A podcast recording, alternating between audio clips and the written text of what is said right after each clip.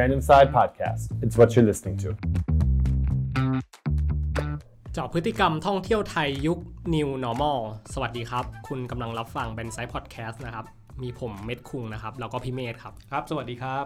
ครับผม ก็วันนี้ตอนเบาๆครับ เราเราเบาใช่ไหมใช่เรามาพูดเรื่องท่องเที่ยวท่องเที่ยวครับ ในช่วงที่ผ่านมาเห็นคนไปท่องเที่ยวกันเยอะมาก ผมว่าตอนนี้ท่องเที่ยวไม่เบานะ ครับ เพราะว่าอย่างที่รู้ว่าเราอยู่ท่ามกลางวิกฤตของโควิด แล้วก็เศรษฐกิจที่ไม่ค่อยดีเอาซะเลยใช่เพราะ GDP ตัวเลขไตรมาสสองที่ผ่านมาก็ลบประมาณ 12.2อ่าไปฟังกันได้ในพอดแคสต์ตอนก่อนก่อนหน้านี้ เราก็พูดถึงเรื่องเศรษฐกิจไปแล้ว ใช่ รวมถึงรัฐมนตรีการคลังที่เพิ่งออกไปสดๆร้อนนั่นสิ มาขนาดนี้แล้วแล้วแล้วท่องเที่ยวมันจะเบาได้ยังไงอะเดี๋ยวเรามาฟังกันดูๆได้ครับ อันนี้เราเราหยิบเรื่องนี้มาทำไมเราถึงหยิบเรื่องของท่องเที่ยวมาพูดครับอะ เพราะว่าอย่างแรกที่เรารู้กันก็คืออะถ้าฟังกันตอนก่อนๆหน้าเนี้ยเราย้อนกลับมาหน่อยก็คือว่า การท่องเที่ยวอะเป็นหนึ่งในอุตสาหกรรมหลักของประเทศไทย เป็นตัวจักรสำคัญใช่ที่เอารายได้เข้าประเทศ ใช่ก็รายได้ท่องเที่ยวไทยนะครับ นี่คือข้อมูลจากกรุงไทยคอมเพสขอบคุณคุณไอคอมเพสนี่เป็นศูนย์วิจัยของธนาคารกรุงไทยอืมครับอ่าซึ่งเป็นคนที่ทำบทวิเคราะห์ตัวนี้แหละ เราเห็นว่าน่าสนใจดีก็เลยหยิบมาพูดดีกว่า เพราะว่าช่วงนี้ก็คือ หลังจากโควิดแบบซาซาไปแล้วเนี่ย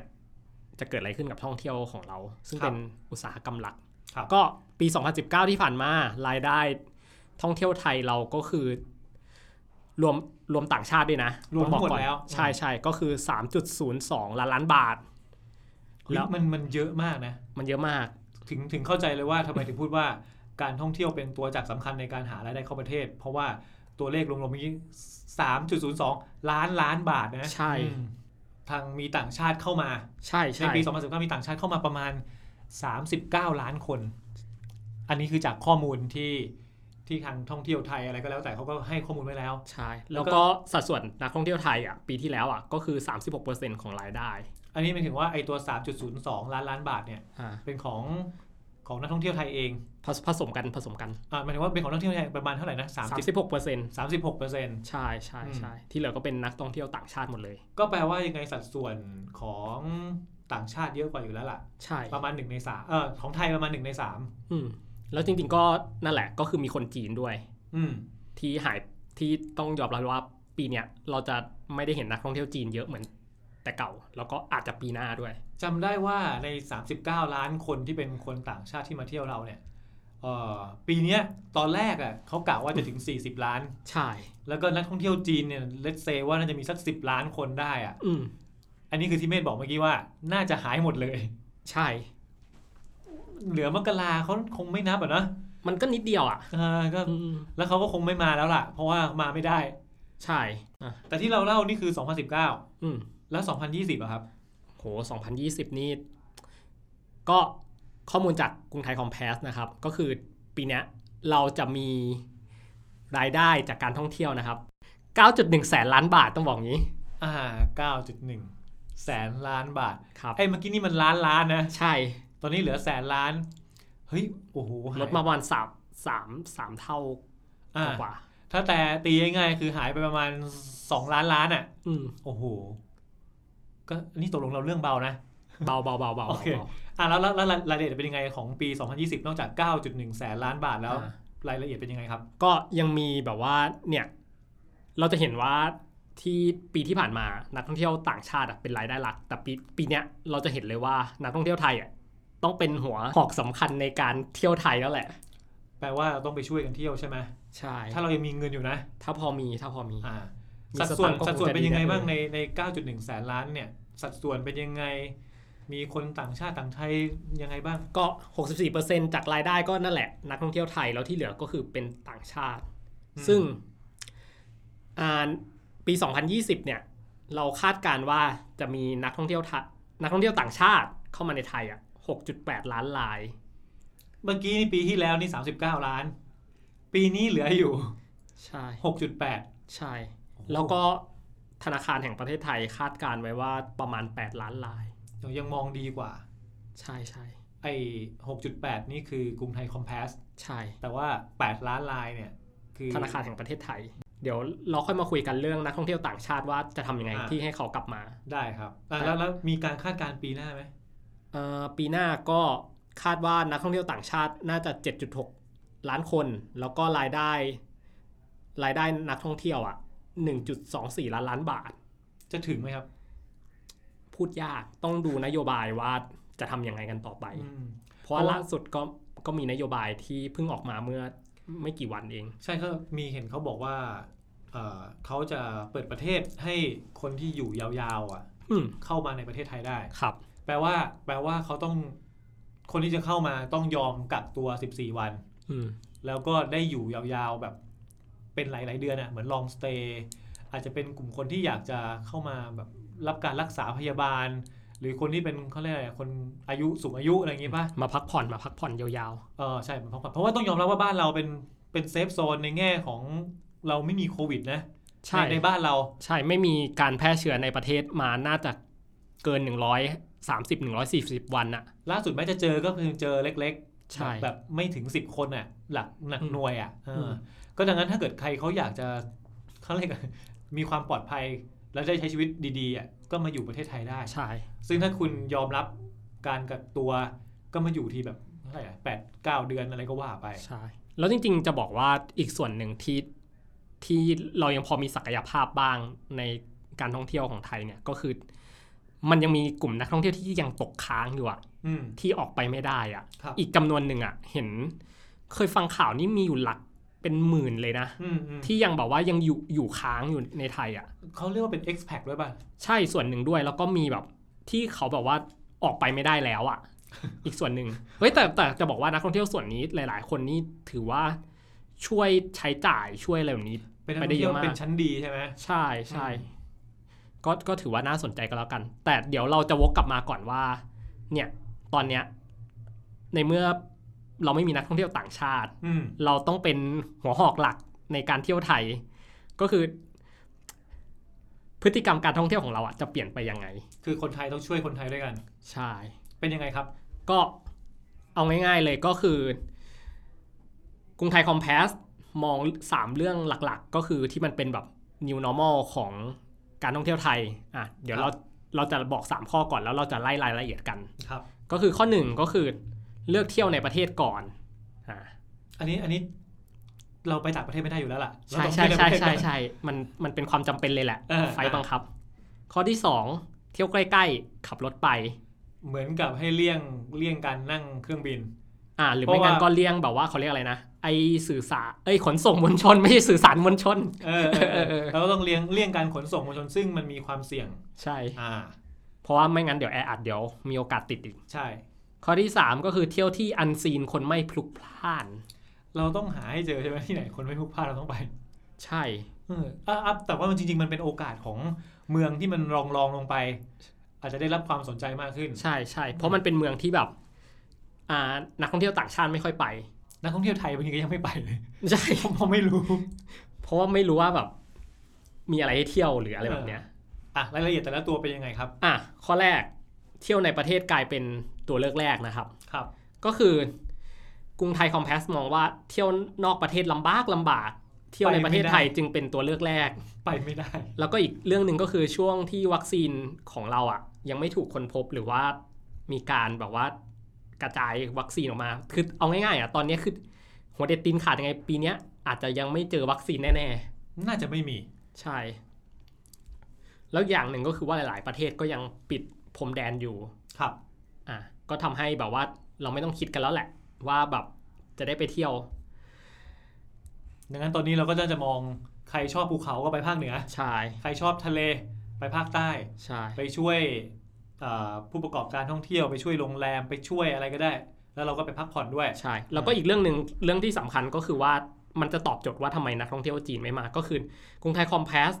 อ้างผลการสำรวจของ m c k i n s e y ต่อนักนักท่องเที่ยวจีนในเดือนพฤษภาคมที่ผ่านมา ก็คือมีถามว่า ในการท่องเที่ยวเพื่อพักผ่อนครั้งถัดไปคิดว่าจะท่องเที่ยวในที่ที่ไกลเพียงใด ซึ่งนักท่องเที่ยวส่วนใหญ่ก็คือคนจีนนะตอบว่าเออยังเที่ยวในประเทศก่อนตั้ง 55%อ่าแปลว่าไม่มาหรอก ไม่มาแน่นอน ไม่ออกนอกประเทศ ใช่ ก็คือเหมือนแต่ละประเทศตอนนี้ก็คือ ก็เที่ยวกันในประเทศนั่นแหละ คือส่วนน้อยอะที่มองว่าแบบเที่ยวต่างประเทศมากๆอะไรแบบเนี้ยแต่มันมันมันไม่มีทางเป็นไปได้ในตอเขานเนี้มายไม่ได้ปะใช่มันมาไม่ได้ด้วยแล้วก็ ต่อต่อให้แบบว่าอยากมาเลยนะ อ่ามาคุณคุณก็ต้องมาเสียค่าใช้จ่ายแบบสเตทควอลันทีนอีกมาอะไรแบบเนี้ยแบบ หมดหมดเยอะกว่าเดิมอะแปลว่าหนึ่งคือต้องรวยมากใช่สองคือต้องว่างอะ เพราะว่าต้องเสีย 14 วันกับการกักตัวก่อน ใช่ อะ ถ้าแต่จะมีคนยอมมันก็เป็นไปได้ อะซึ่งเป็นสิ่งที่เรากำลังต้องการเลยอะหลาย ๆ ไม่ใช่แค่ไทยต้องการนะ หลาย ๆ ประเทศต้องการเลยคือ คนที่รวยมาก ๆ แล้วแบบมีเวลาว่างแล้วอยากจะแบบว่ามาเที่ยวมาอะไรช่วงเนี้ย คือหมายถึงว่ายังไง ยอมมาแล้วยอมมากักตัว ใช่ แล้วก็ยอมจ่ายแล้วก็บอกกะว่าเที่ยวยาว ๆ แล้วแบบ สเปนเงินแบบมาก ๆเลยแบบเหมือนนะครับว่าแบบเป็นมหาเศรษฐีหรืออะไรแบบเนี้ยเออถ้าเกิดใครฟังอยู่แล้วเป็นอย่างนั้นเราก็ยินดีต้อนรับนะครับอะไรเงี้ยใช่ใช่ใช่โอเคอะแล้วข้อที่ 2 ก็คือเที่ยวใกล้ ๆ สั้น ๆ ขับรถไปนะครับเอ้ยอันนี้น่าสนน่าสนใจ ใช่ ก็กรุงไทยคอมเพสบอกว่าในช่วงที่โควิด 19 ระบาดก็คือนักท่องเที่ยวในหลายประเทศนิยมขับรถไปเที่ยว ทริปการท่องเที่ยวจึงมักจะเป็นทริปใกล้ ๆ แล้วก็สั้น ๆ จากการสำรวจของบริษัทที่ปรึกษาชั้นนำหลายแห่งที่ที่กรุงไทยคอมเพสอ้างมาหลาย ๆ ที่อะแบบเช่น m c k คินซี่อะไรของเขาอะก็คือเขาบอกว่าจากกลุ่มตัวอย่างกว่า 10 ประเทศ นักท่องเที่ยวเลือกที่จะขับรถไปท่องเที่ยวเองด้วยเหตุผลด้านความปลอดภัยและการระยะห่างทางด้านสังคมอ่าถูกคือเราไม่ต้องไปแชร์พื้นที่ไม่ต้องไปอัดแน่นอยู่ใน เออเมื่อกี้เรียกว่าอะไรนะขนส่งสาธารณะอ่าใช่ใช่เราแบบนั่งรถทัวร์อะไรแบบนี้รถตู้อย่างเงี้ยเราอาจจะไปกับเพื่อนที่สนิทกันไปกับแฟนไปกับครอบครัวใช่ก็มั่นใจได้ว่าปลอดภัยอะอ่าใช่ก็เอ่อข้อมูลที่กรุงไทยคอมเพสยกมาก็คืออย่างไทยเนี้ยทำผลการสำรวจก็คือว่า นิยมไปคือจะคือทริปหน้าขับรถไปเที่ยวกันเองอะ่ะคือคนไทยอะ่ะสูงถึงตั้ง 71%แล้วก็ผลสำรวจจาก 11 ประเทศ หลาย ๆ ที่แบบพวกฝรั่งเศสเยอรมันเบลเยียมอะไรพวกเนี้ยก็คือ 75%สหรัฐอะประมาณ 67%แล้วก็จีน 60%อ๋อแปลว่าทุกประเทศรวม ๆ แล้วเนี่ยหกสิบขึ้นหมดเลยที่ใช่เขาจะขับรถเที่ยวมาแล้ว ใช่ แล้วก็กรุงไทยคอมเพสยังบอกว่าในกรณีของจีนเนี่ยระยะทางที่คนอยากไปเที่ยวมากที่สุดก็คือ ระยะการขับรถที่มากกว่า 3 ชั่วโมง คล้ายๆ กับสหรัฐอเมริกา ก็คือรัศมีก็คือไม่เกินประมาณ ไม่เกิน 500กิโลเมตรอะถ้าตีกลมๆอะก็ก็เข้าใจได้นะมคือประเทศจีนกับอเมริกาเนี่ยเป็นประเทศใหญ่อยู่แล้วมเขาก็มีขับรถเที่ยวใช่แล้วมันก็มีอะไรให้ดูได้สนุกสนานดีครับใช่ แล้วก็ในไทยล่าสุดก็คือกรุงไทยคอมเพสยังแบบว่าเอ่อยกข้อมูลของเดือนกรกฎาคมที่ผ่านมาว่าเอ่อจังหวัดที่อยู่ไม่ไกลเกินจากรัศมีการขับรถจากกรุงเทพได้นั้นอะ มีโรงแรมอะมีอัตราการเข้าพัก ฟื้นตัวได้เร็วกว่าจังหวัดอื่น ๆ ที่ห่างจากกรุงเทพมากๆอืมโดยอัตราการเข้าพักเฉลี่ยในเดือนกรกฎาคมที่ผ่านมาก็คือทั้งประเทศอะเฉลี่ยอยู่ที่ 25.7%ฟื้นตัว 2.3 และ 3.8%ในช่วงเดือนเมษายนและพฤษภาคมที่มีการล็อกดาวน์เอ่อแล้วก็อัตราที่แบบว่า ฟื้นตัวในการท่องเที่ยวอะได้ดีกว่าจังหวัดอื่น ๆ ก็คือส่วนหนึ่งก็คือ ที่เราพูดไปตะกี้เนี้ยก็คือจังหวัดที่ไม่ไกลอยู่จากกรุงเทพแล้วสามารถขับรถไปได้ เช่น ประจวบคีรีขันธ์เออประจวบคีรีขันธ์ถ้าไปประจวบก็ต้องไปหัวหินอ่าอะไรอย่างนั้น กาญจนบุรีอ่าอ่าจริง ๆ นะ เพราะว่ากาญจนบุรีที่ผ่านมานี่คือเห็นเพื่อนใน Facebook นี่คือโหไปถ่ายรูปกันแบบ อะไรอะแพกลาง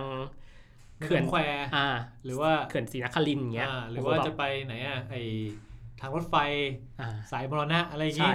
ปกตินะ ช่วงถ้าเป็นช่วงเที่ยวอย่างนี้นะโอ้ยฝันไปเถิดที่จะเห็นคนพวกนี้เที่ยว คือ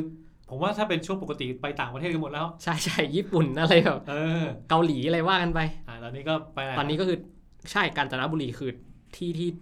น่าสนใจมากที่เพราะว่าจากกรุงเทพไปมันแป๊บเดียวเองใช่ แล้วก็อีกที่หนึ่งก็คือนครราชสีมาอ๋อไปโคราชใช่ในขณะที่นักท่องเที่ยวมักจะเดินทางไปด้วยเครื่องบินก็คือ อย่างเช่นภูเก็ตกระบี่อะ ไออัตราการพักอะยังไม่ฟื้นตัวเลย แปลว่ามีอยู่บ้างเล็กอืมๆก็คือแต่ว่าพอต้องขึ้นเครื่องมันต้องไปอยู่ในอากาศปิดในเครื่องบนเครื่องบินมันก็อาจจะมีความไม่มั่นใจ ใช่ แล้วก็ต้องเดินทางไกลบางทีมันก็ไม่สะดวก แล้วก็เอ่อกรุงไทย Compass บอกว่าเทรนด์เนี้ยไอ้ที่เทรนด์ขับรถไปเที่ยวอะยังดำเนินต่อไป เพราะว่าเออ่อข้อมูลอะจาก Apple Map แล้วก็ Google Mobility อะ จังหวัดที่อยู่รอบข้างกรุงเทพอะเป็นจังหวัดที่ได้รับความนิยมในการเที่ยวมากที่สุดอืมโดยกรุงไทยคอมแพตเอาข้อมูลมาจาก Apple Map ในจังหวัดที่อยู่ใกล้ๆ เช่น กาญจนบุรี นครราชสีมา ยังมีคนแบบเหมือนใช้ Data จาก Apple Map อะแบบว่าอืมเหมือนให้ปักหมุดแล้วก็แบบว่าเดินทางตามเส้นทางเนี้ยให้เขาไปคำนวณรื่อยๆเส้นทางใช่ไหมว่าใช่ให้ขับไปถนนเส้นไหนดี ใช้เวลามากน้อยแค่ไหนรถติดหรือเปล่าอ่าแล้วก็ ขณะที่จังหวัดที่เป็นจังหวัดท่องเที่ยวในภูมิภาคต่างๆ ก็มีคนไปท่องเที่ยวมากขึ้น เช่น อุบลราชธานีขอนแก่น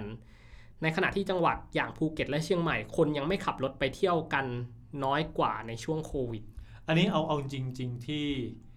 เห็นเพื่อนไปมาเนี่ยอืมเชียงใหม่อย่างเช่นถนนนิมมานเหมินเนี่ยอืมเขาบอกว่าร้างเลยนะ ใช่ คือหมายถึงว่าร้านปิดหมดเลยนักท่องเที่ยวที่เคยมีนักท่องเที่ยวจีนเดินกันแบบพลุกพล่านตลอดเวลาอืมไม่มีเลยอืม เงียบเงียบจ้อยอะกริบกริบเออเงียบกริบเงียบจ้อยงึงอืมหายหมดเลยภูเก็ตก็มีสภาพเดียวกัน ใช่ครับอะแต่อย่างไรก็ดีแม้ว่าคนไทยจะกลับไปเที่ยวบางจังหวัดไม่ต่างจากก่อนช่วงโควิด -19 แต่ไม่ได้หมายความว่ารายได้ของท่องเที่ยวของจังหวัดนั้นๆจะกลับมาเท่าเดิมอ้าวเพราะบางจังหวัดมีสัดส่วนรายได้จากนักท่องเที่ยวต่างชาติสูงมากอะอย่างกรณีภูเก็ตอย่างเงี้ยเราเห็นชัดเลย แม้ว่าคนไทยจะกลับไปเที่ยวจังหวัดนั้นเหมือนเดิมแล้ว แต่รายได้จากการท่องเที่ยวคาดว่าจะยังต่ำกว่าช่วงโควิด -19 อยู่เยอะ อย่างเช่นชนบุรี ที่มีสัดส่วนรายได้จากชาวต่างชาติถึง 80%ในช่วงปี 2019 ก็เข้าใจได้ว่าแม้คนไทยจะไปเที่ยว แต่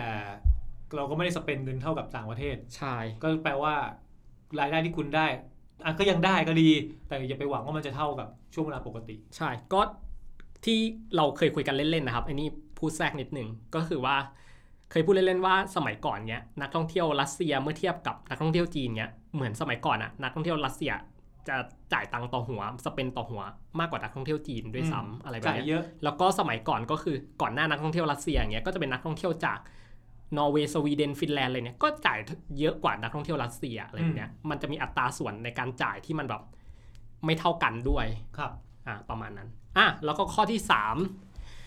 เที่ยวที่ unseen คนไม่พลุกพล่านอืมอะ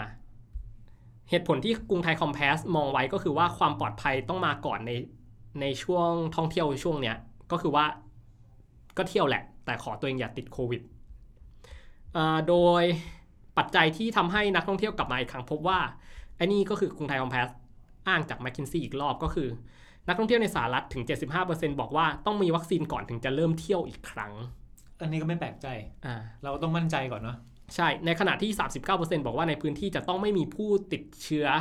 ใหม่ ติดต่อกันไม่ต่ำกว่า 1 เดือนโอ้ละเอียดมากเลยอะเฮ้ยเออก็ก็จริงอ่าถ้าเรารู้ว่าในพื้นที่นี้เพิ่งมีคนติดไปเมื่อสักสองอาทิตย์ที่แล้วเนี่ย เราก็คงไม่ไปอะไม่ไปดีกว่า ใช่อืมแล้วก็ผู้ประกอบการที่พักต่างๆ ควรมีมาตรการความปลอดภัยในช่วงก่อนที่จะมีวัคซีน อ่านี่ที่กรุงไทยคอมเพสแนะนำก็คือว่า เอ่อเช่นการปรับมาตรฐานความปลอดภัยให้ได้รับ Amazing Thailand Safety and Health Administration ซึ่งเป็นมาตรฐานความปลอดภัยด้านสุขอนามัยเพื่อนักท่องเที่ยว จากความร่วมมือของกระทรวงสาธารณสุข กระทรวงการท่องเที่ยวและกีฬา และการท่องเที่ยวแห่งประเทศไทย เพื่อนักท่องเที่ยวอย่างเราอะไปเที่ยวแล้วได้มั่นใจว่า เออ ที่เที่ยวปลอดภัยปลอดภัยแล้วก็มีมาตรฐานความสะอาด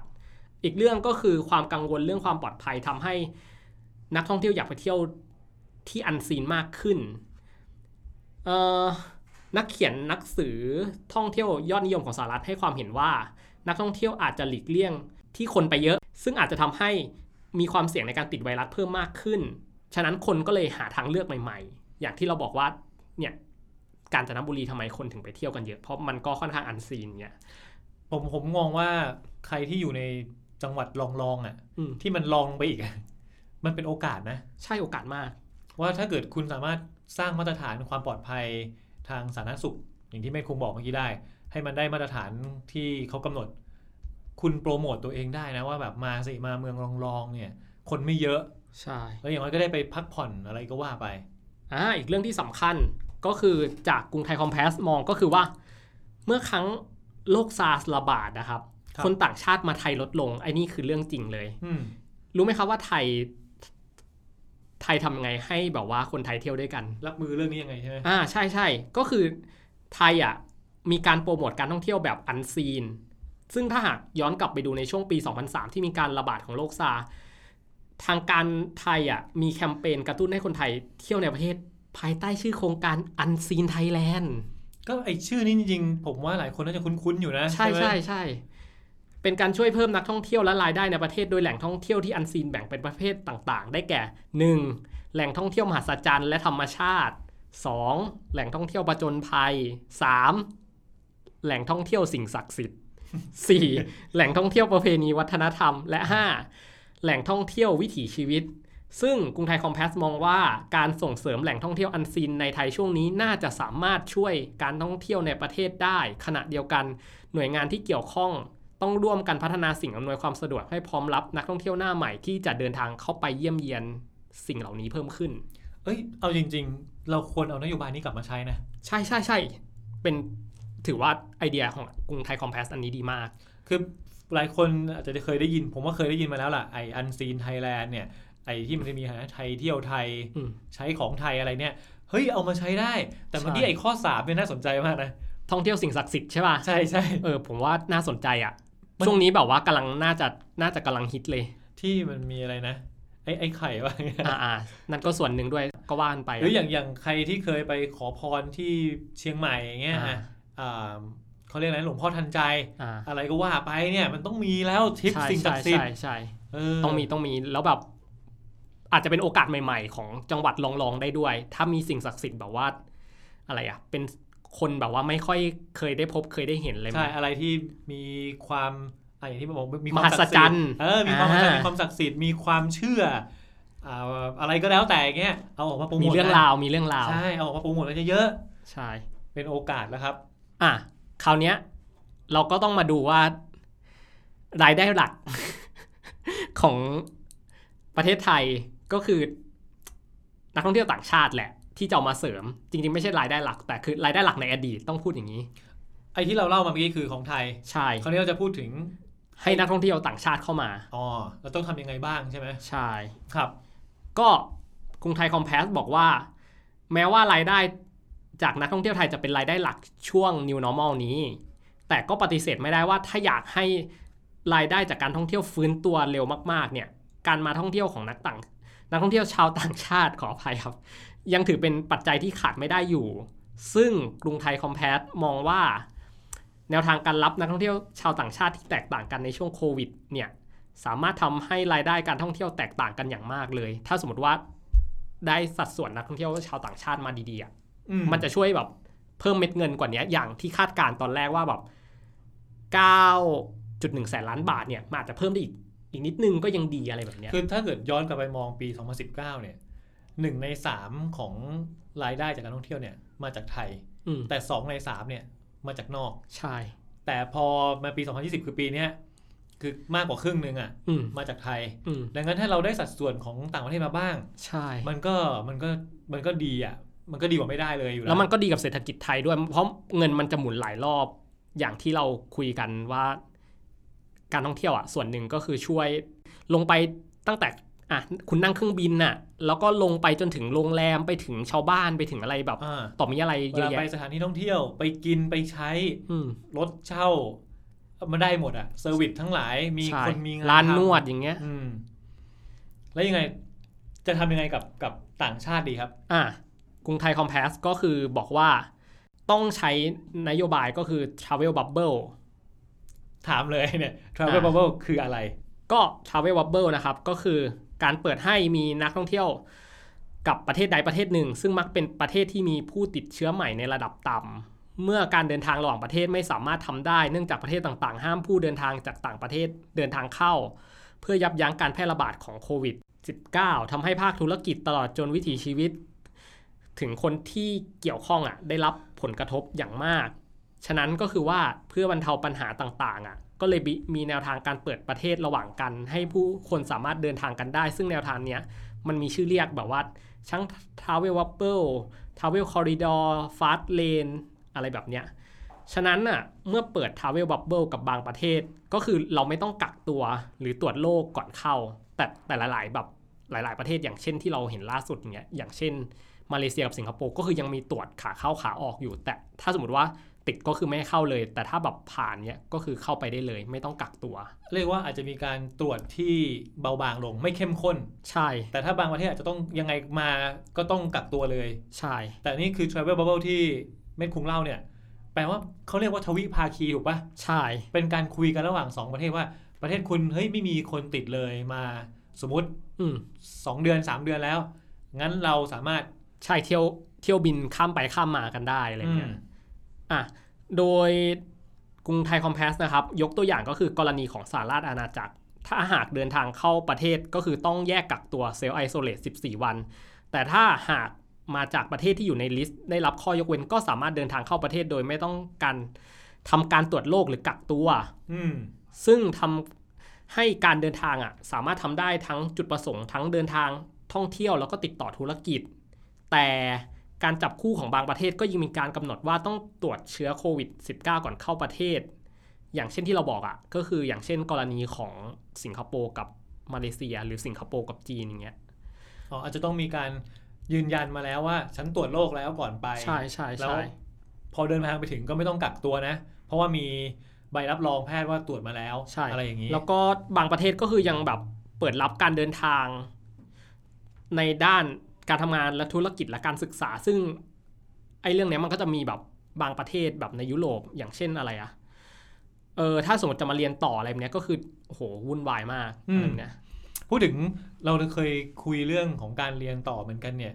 คนไทยเราเนี่ยไปเรียนต่อไม่ว่าจะเป็นอเมริกายุโรปหรือออสเตรเลียเนี่ย เยอะมาก อืมไปไม่ได้อืมไอ้ที่ไปแล้วต้องกลับมา แบบรีบกลับมาเลยอะ่ะอืมเอเจนซี่เขาก็แบบ คนที่ส่งคนไปอะ่ะก็ต้องจองจองตั๋วเครื่องบินอะไรเงี้ยอืมเพราะว่ามันไปไม่ได้ไงอืมถ้าเกิดมีเรื่องนี้มันก็ช่วยได้นะใช่ไหมใช่ใช่อืมก็คราวเนี้ยกรุงไทยคอมเพสก็บอกว่าถ้าสมมติว่าไทยอะเปิด Travel Bubble อะ จะมีรูปแบบไหนที่น่าสนใจแบบว่า สามารถนำเงินจากต่างชาติเข้ามาได้บ้างครับอะข้อแรกก็คือ เปิดกับบางประเทศในบางพื้นที่ของไทยอืมก็คือว่า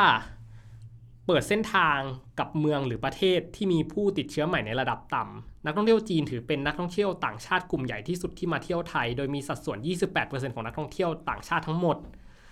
การเปิด Travel Bubble กับจีนจึงเป็นเรื่องที่น่าสนใจ นอกจากจีนแล้ว ประเทศที่มีผู้มาท่องเที่ยวในไทยเป็นจำนวนมากและติดเชื้ออยู่ในระดับต่ำก็คือเกาหลีใต้ สิงคโปร์ไต้หวัน เวียดนามมาเลเซีย ซึ่งประเทศดังกล่าวมีแนวโน้มผู้ติดเชื้อใหม่ลดลง และมีจำนวนผู้ติดเชื้อใหม่เฉลี่ยในเดือนสิงหาคมไม่ถึงวันละ 100-200 คนเมื่อเทียบกับประเทศ อย่างเช่นสหรัฐอเมริกาหรืออังกฤษ ซึ่งแบบผู้ติดเชื้อยังสูงอยู่ครับแล้วก็ในปี 2019 ไทยมีจำนวนนักท่องเที่ยวจากประเทศที่มีผู้ติดเชื้อต่ำในแถบเอเชีย ที่เราบอกไปก็คือแบบเกาหลีใต้สิงคโปร์ไต้หวัน เวียดนาม มาเลเซีย จีนอะไรพวกเนี้ยประมาณ 18.9 ล้านคนหรือคิดเป็น 49%ของผู้ที่มาเที่ยวไทย ก็ถือว่าไม่น้อย ใช่ อ๋อถ้าเกิดประเด็นนี้ก็คือเหมือนกับว่า ถ้าอยากให้เขาไปเที่ยวภูเก็ต เราก็อาจจะเปิดเฉพาะภูเก็ตกับเขาเลย ใช่ เขาบินตรงไปภูเก็ตได้เลยอยู่ใช่ แล้วไปเชียงใหม่ได้เลยอยู่แล้ว ใช่ มันก็ช่วยทำให้หนึ่งคือลดการเดินทางที่ไม่จำเป็น แล้วอาจจะมีความเสี่ยงมากขึ้น ใช่ แต่เราก็ยิงตรงไปที่จุดที่เราอยากให้เขาไปเที่ยวได้ ก็คือเรียกว่าเปิดบางพื้นที่ ใช่ แล้วก็สำหรับไทยก็คือเปิดในจังหวัดที่มีสนามบินหรือลักษณะเป็นเกาะก็อย่างที่ พี่เมธพูดไปตะกี้เนี่ยหรือให้พักผ่อนในที่ที่จัดจัดเตรียมไว้ให้เท่านั้น เพื่อป้องกันการระบาดของโรคซึ่งมันก็จะป้องกันเรื่องที่บอกมาได้อย่างมากขึ้น ก็คือกรุงไทยคอมเพสมองว่ามีที่ที่เปิดได้แน่ๆอะมีอยู่ 2 ที่ในไทย คือภูเก็ตและสมุยอ่าอ๋อคือลักษณะเขาเป็นพื้นที่ปิดใช่ที่ถ้าคุณไปอยู่ตรงนั้นคุณไม่ต้องไปไหนอะใช่ไปเที่ยวที่นั่นเลย ใช่อืมอะข้อที่ 2 เปิดรับ นักท่องเที่ยวในบางกิจกรรม หรือนักท่องเที่ยวแบบ long stay กรุงไทย Compass มองว่าการรับนักท่องเที่ยวโดยเน้นการพักผ่อนในโรงแรมรีสอร์ทที่มีกิจกรรม หรือกีฬาบางชนิด ให้ทำเป็นหลักเช่น โรงแรมรีสอร์ทที่มีสนามกอล์ฟหรือมีพื้นที่แบบปิดที่นักท่องเที่ยวสามารถเดินทางเข้ามา โดยใช้บริการ group tour เป็นต้น ซึ่งอาจจะจำกัดการระบาดและลดความกังวลของคนในพื้นที่ได้ โดยในปี 2019 รายงานจากการท่องเที่ยวแห่งประเทศไทย ระบุว่ามีนักท่องเที่ยวประมาณ 465,000 คนที่เข้ามาทำกิจกรรมตีกอล์ฟในไทย โดยกรุงไทยคอมเพสประเมินว่านักท่องเที่ยวกลุ่มนี้มีค่าใช้จ่ายต่อทริปอย่างน้อย 64,000 บาทถึง 90,000 บาทต่อทริป สูงกว่าค่าใช้จ่ายนักท่องเที่ยวเฉลี่ยปกติถึง 33 แล้วก็สูงสุดคือ 85%สร้างรายได้ให้การท่องเที่ยวไทยถึง 30,000ถึง42,000 ล้านบาท โดยนักท่องเที่ยวส่วนใหญ่มาจากเกาหลีใต้และญี่ปุ่น แปลง่ายๆ คือเขาชอบมาตีกอล์ฟกัน ใช่ ก็จัดกอล์ฟให้เขาเลย ใช่ แล้วก็มีนักท่องเที่ยวอีกกลุ่มหนึ่งก็คือ เน้นนักท่องเที่ยวที่มารักษาตัวหรือสัญญกรรม ซึ่งสัญญกรรมในเมืองไทยเราก็ต้องยอมรับว่าเราก็ไม่ได้น้อยหน้าไปกว่าใครด้วย อ๋อ ปกติเราจะได้ยินสัญญกรรมแต่เกาหลีใช่ไหมใช่ แต่จริงๆสัญญกรรมในบ้านเรานี่ก็ ใช่ ก็โดดเด่นไม่แพ้กัน เนี่ยแล้วกรุงไทยคอมเพลสบอกว่านักท่องเที่ยวที่มาทำกิจกรรมด้านสุขภาพของไทยเนี่ย เฉลี่ยรายละ 4.1หมื่นบาท ทำให้มีค่าใช้จ่ายรวมสูงกว่าค่าเฉลี่ย 104ถึง164%สำหรับในปี 2019 มีผู้ท่องเที่ยวพร้อมรับบริการทางการแพทย์เป็นจำนวนถึง 1 ล้านคน อืมเอ้ย อันนี้ก็ดูดีนะ ใช่ คือเข้ามาเที่ยวรายกิจกรรมเมื่อกี้ผมบอกว่าหนึ่งตอนเนี้ยคือหนึ่งในธุรกิจที่แย่มาก นอกจากสายการบินแล้วก็คือโรงแรม อืมถ้าโรงแรมสามารถจัดฟ a ซิลิตี้ที่มันแบบเพียบพร้อมอะอืมเขาบินมาแล้วอยู่แต่โรงแรม ใช่ไม่ต้องไปไหนใช่คือบินมาปั๊บมีห้องพัก มีอ่าฟ a ซิลิตี้แบบฟิตเนส สปาอ่าสนามกอล์ฟอะไรก็ว่าไปสนามกอล์ฟด้วยอ่าจะเที่ยวแล้ว adventure หน่อยอ่าคืออยู่ในโรงแรมไปเลยอืมเราไม่ต้องกังวลคือคุณไม่ต้องออกมา ใช่ ก็กักตัวอยู่ในนั้นอะโรงแรมก็ได้รายได้ ใช่ คนในพื้นที่ก็ทำงานโรงแรม ใช่ แต่ว่าก็ต้องมีชัดเจนว่าเขาออกไปไหนไม่ได้นะอืมเขาต้องเป็นซื้อแพ็กเกจมาเพื่อเที่ยวแบบนี้โดยเฉพาะ ใช่อ๋อแล้วก็นักท่องเที่ยวท่อง ด้านสุขภาพส่วนใหญ่อะคือน่าสนใจมากว่ามาจากเมียนมากัมพูชาแล้วก็โอมานที่มารักษาด้านสุขภาพเนี่ย อันนี้ผมเคยไปคุยกับอ่าทางโรงพยาบาลอืมอ่าบำรุงราษฎร์อืมตรงนานานี่เองอืมคือเคยเข้าไปเนี่ยเวลาเราเข้าไปเราจะเจอแบบป้ายอะอ่าอ่าป้ายที่มันจะมีหลาย ๆ ภาษาอ่ามีภาษาแบบ ทางอาหรับอะภาษาอาหรับิกอะมีอยู่แล้วอืมภาษาที่ตกใจมากก็คือภาษาพม่า ใช่ มีภาษาพม่าเขียนอยู่ในป้ายแล้วเราก็ผมก็ถามว่าเฮ้ย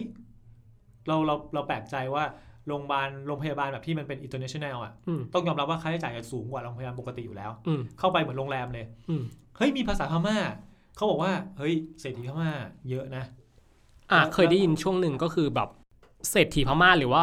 ชนชั้นกลางพม่าอย่างเงี้ยครับเวลาเขาคลอดลูกหลาย ๆ คนอะ มาคลอดที่บำรุงราษฎร์ก็มีอืมหรือมาคลอดที่โรงพยาบาลหรูๆในไทยเยอะที่เป็นมาก ที่เป็น in- เอ่อโรงพยาบาลที่เป็น international อื่นใช่ๆอืมหรือมารักษาตัวที่แบบว่า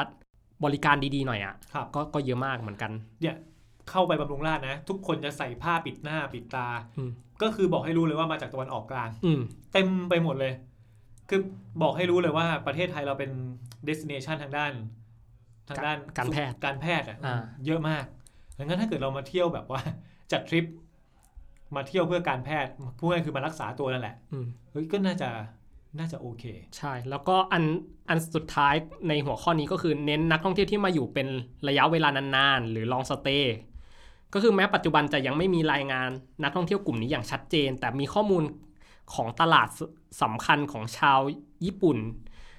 โดยในงานวิจัยเรื่องโครงสร้างรูปแบบ ของการท่องเที่ยวแบบพำนักระยะยาว เพื่อรองรับผู้สูงอายุชาวญี่ปุ่นในประเทศไทย จากมหาวิทยาลัยบุรพาระบุว่า ชาวญี่ปุ่นที่เลือกมาพำนักระยะยาวในไทยประมาณ 70,000 คน ส่วนใหญ่พักอยู่ที่ไทยเฉลี่ยประมาณ 9 เดือนถึง 1 ปี มีค่าใช้จ่ายเดือนละ 6.6 66,000 บาทอืมทำให้มีค่าใช้จ่ายต่อทริปสูงถึงค่าเฉลี่ย 12 เท่าอืมส่วนใหญ่ ที่คนญี่ปุ่นชอบไปพักก็คือ เชียงใหม่ชนบุรีกรุงเทพ การที่ไทยมีอัตราการระบาดโควิด -19 ที่ต่ำอะอาจจะดึงดูดทำให้ผู้ที่มีรายได้สูงในหลายประเทศอะเข้ามาพักผ่อนระยะยาวในไทย ซึ่งข้อดีของการท่องเที่ยวแบบนี้คือรายได้มันจะเข้าสู่ชุมชนจริง ๆ แล้วก็ผู้ประกอบการขนาดเล็กอะจะได้รับอานิสงส์อย่างเงี้ยดีมาก แล้วก็อีกเรื่องหนึ่งก็คือที่ผมเสริมนะ ก็คือเงินมันจะหมุนได้หลายรอบด้วย อืมอันนี้ก็เหมือนที่เราพูดตอนแรกว่าอืม เห็นรัฐบาลเขาบอกอยู่ว่าถ้ายอมเข้ามาแล้วการกักตัวสักสิบสี่วัน อยู่ยาวๆไปเลยใช่หกเดือนเก้าเดือนก็ว่าไปเอออันนี้ก็น่าสนใจ ครับครับ ก็ก็คือเป็นเรื่องเป็นเรื่องที่เรายกมาวันนี้ก็คือว่าอะเราก็ต้องเที่ยวไทยเองเป็นรายได้หลักที่จะช่วยเศรษฐกิจไทยในช่วงนี้อะแต่ก็มีโอกาสที่จะรับชาวต่างชาติเข้ามาเสริมเข้ามาอีกอืม ก็ถือว่าเป็นเรื่องที่ดี ใช่ แต่ว่าอันนี้มันมีเรื่องหนึ่งที่เม็ดคงก็เคยเขียนข่าวไปด้วยเหมือนกันอืมเรื่องของการคาดการณ์ว่าอุตสาหกรรมการบินของทั้งโลกเลยเนี่ย ซึ่งก็รวมถึงไทยด้วยนี่แหละครับมันจะกลับมาอืมจะกลับมาดีอีกครั้งเมื่อไหร่ 2024 ครับ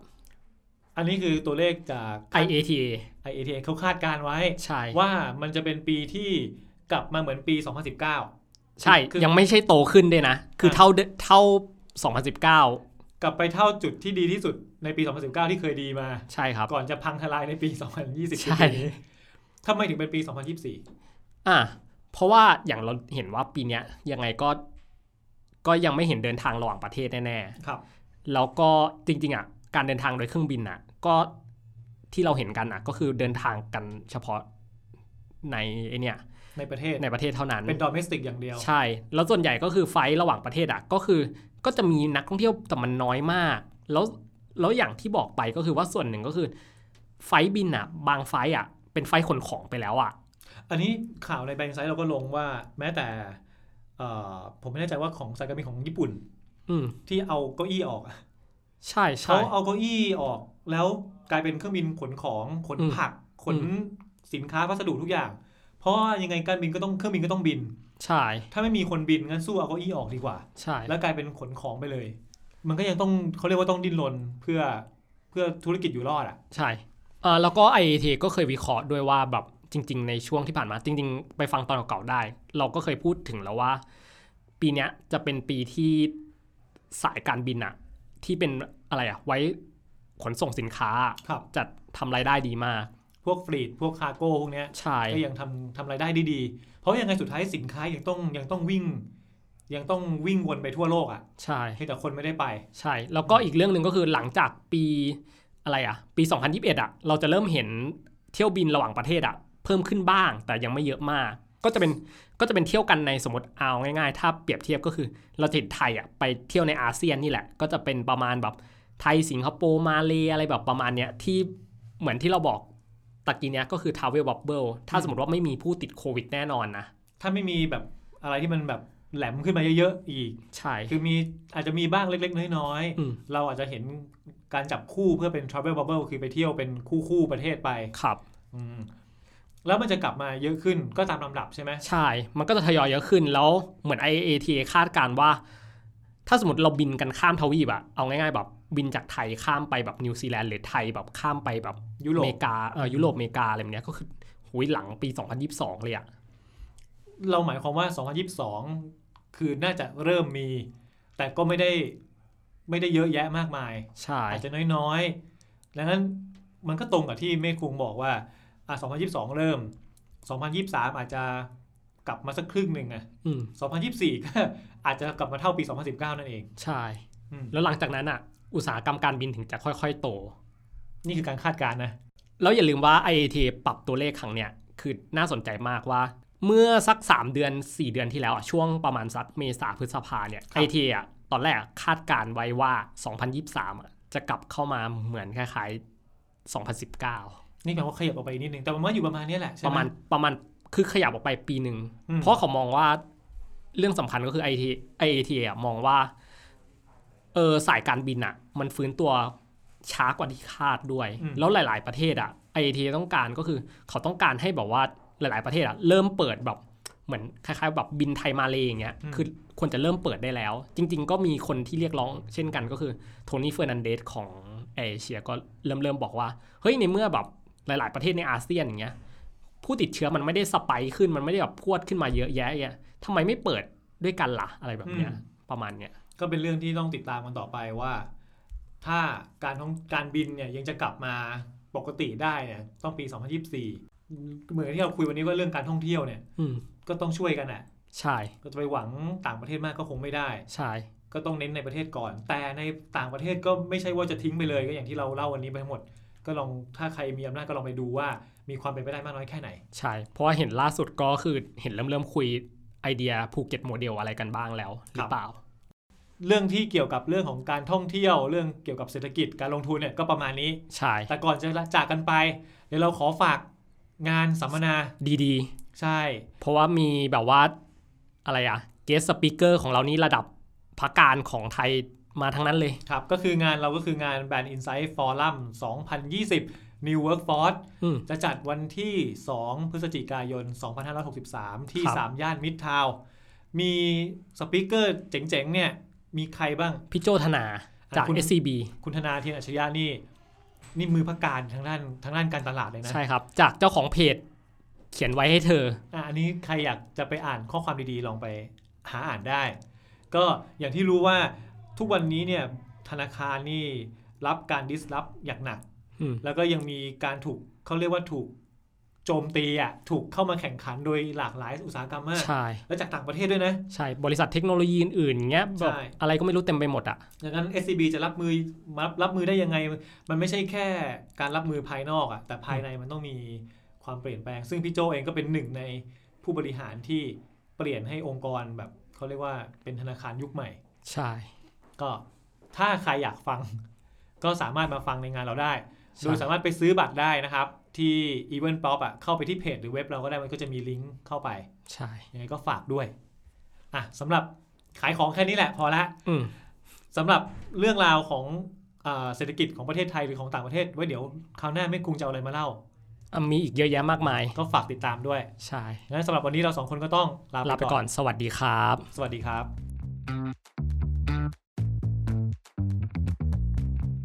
Brand Inside Podcast. It's what you're listening to.